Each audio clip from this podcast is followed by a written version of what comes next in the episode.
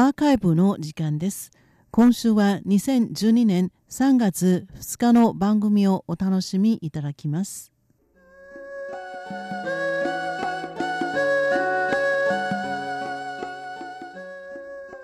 リスナーの皆様、文化の台湾の時間です。この時間では台湾に関するさまざまな文化をご紹介してまいります。今週のご案内は私上野です。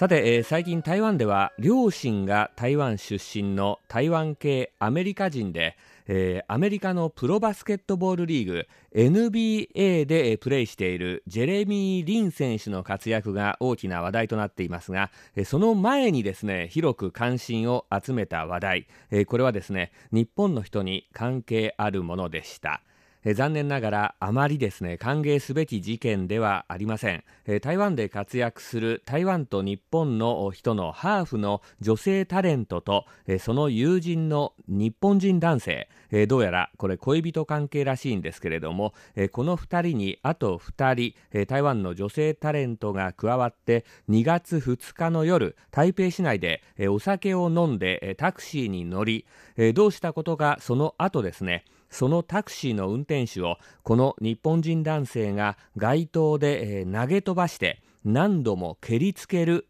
という殴打事件が起きたんです。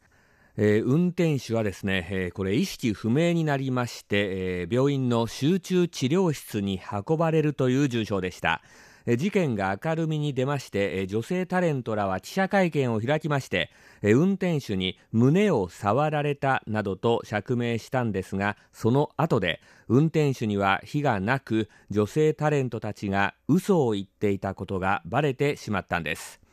その鍵となりましたのが事件を録画した映像や録音した音声でした。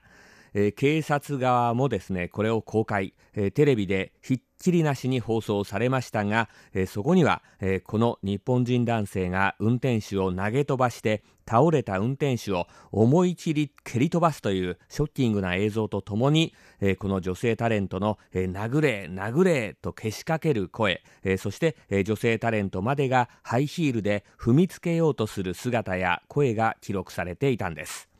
え運転手はですね幸い意識を取り戻しましたが肋骨が折れるという大怪我でした。えこの事件では台湾の人はもちろん台湾に住む日本人たちが一斉にこの日本人男性や女性タレントを非難。一部の日本人はこの運転手のためにお見舞い金を募金して話題になりました。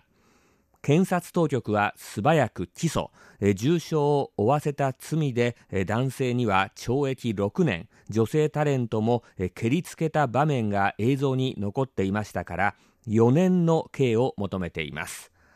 台湾に住む日本人の一人として私も大変え悲しく感じた事件ですけれどもそこで浮き上がった台湾の独特な文化がありました。それは監視カメラです。え今回の事件の決め手となったのは先ほど申し上げました映像と音声でした。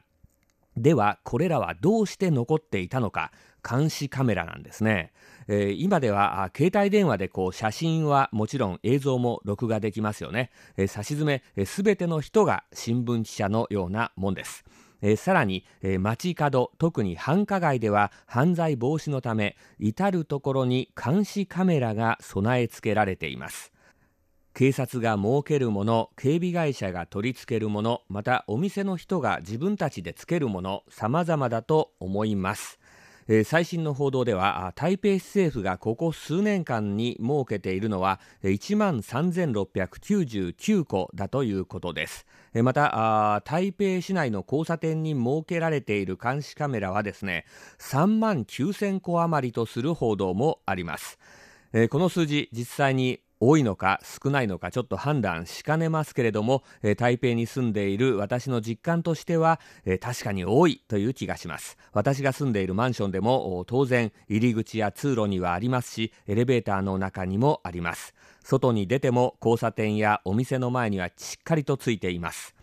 事件が起きればこういったカメラで撮られた映像は民間のものでも警察が提出を求めるでしょうしこれを拒否することもできないでしょう。実際今回の事件では大田事件が起きた後この日本人男性と女性タレントたちがホテルのエレベーター内にいる映像が公開されました。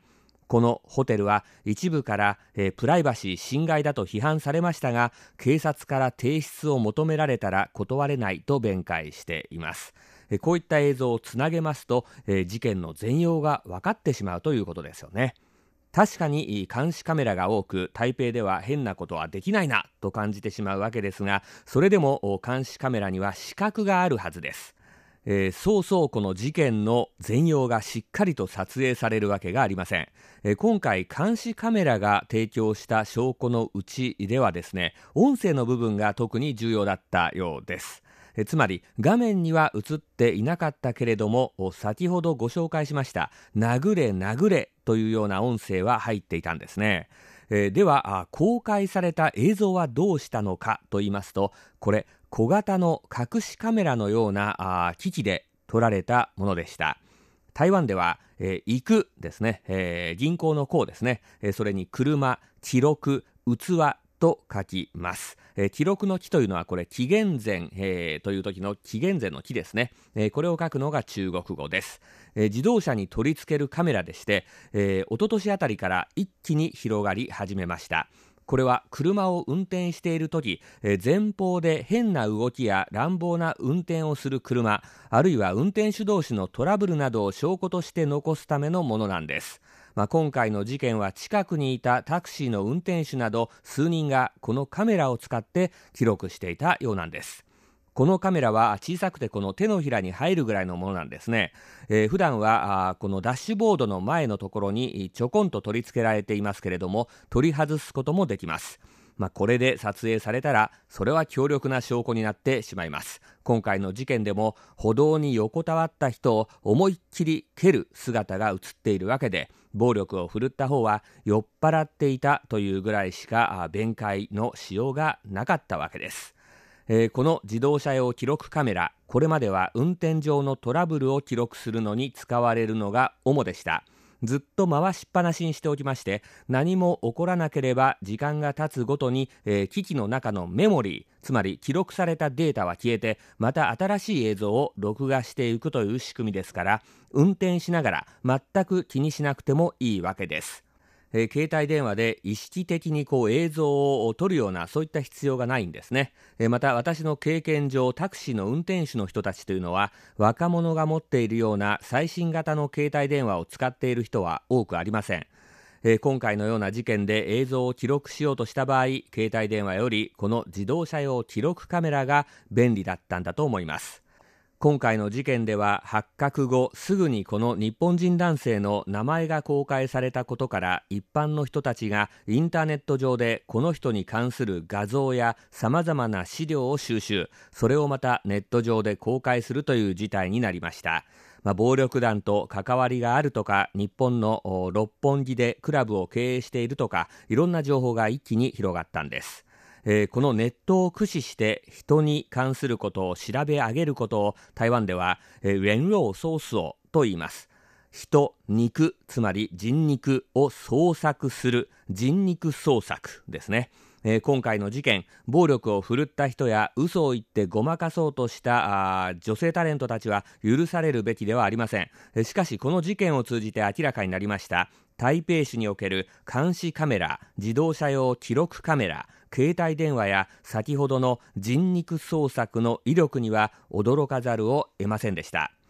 こういった監視カメラの存在もしかすると日本ではプライバシーの面から問題になるかもしれません。台湾ではあまりそういった意見は聞かれない気がしていたんですが最近やはりマンションで勝手に監視カメラをつけた人が近隣住民から抗議され裁判で敗れるケースも伝えられました。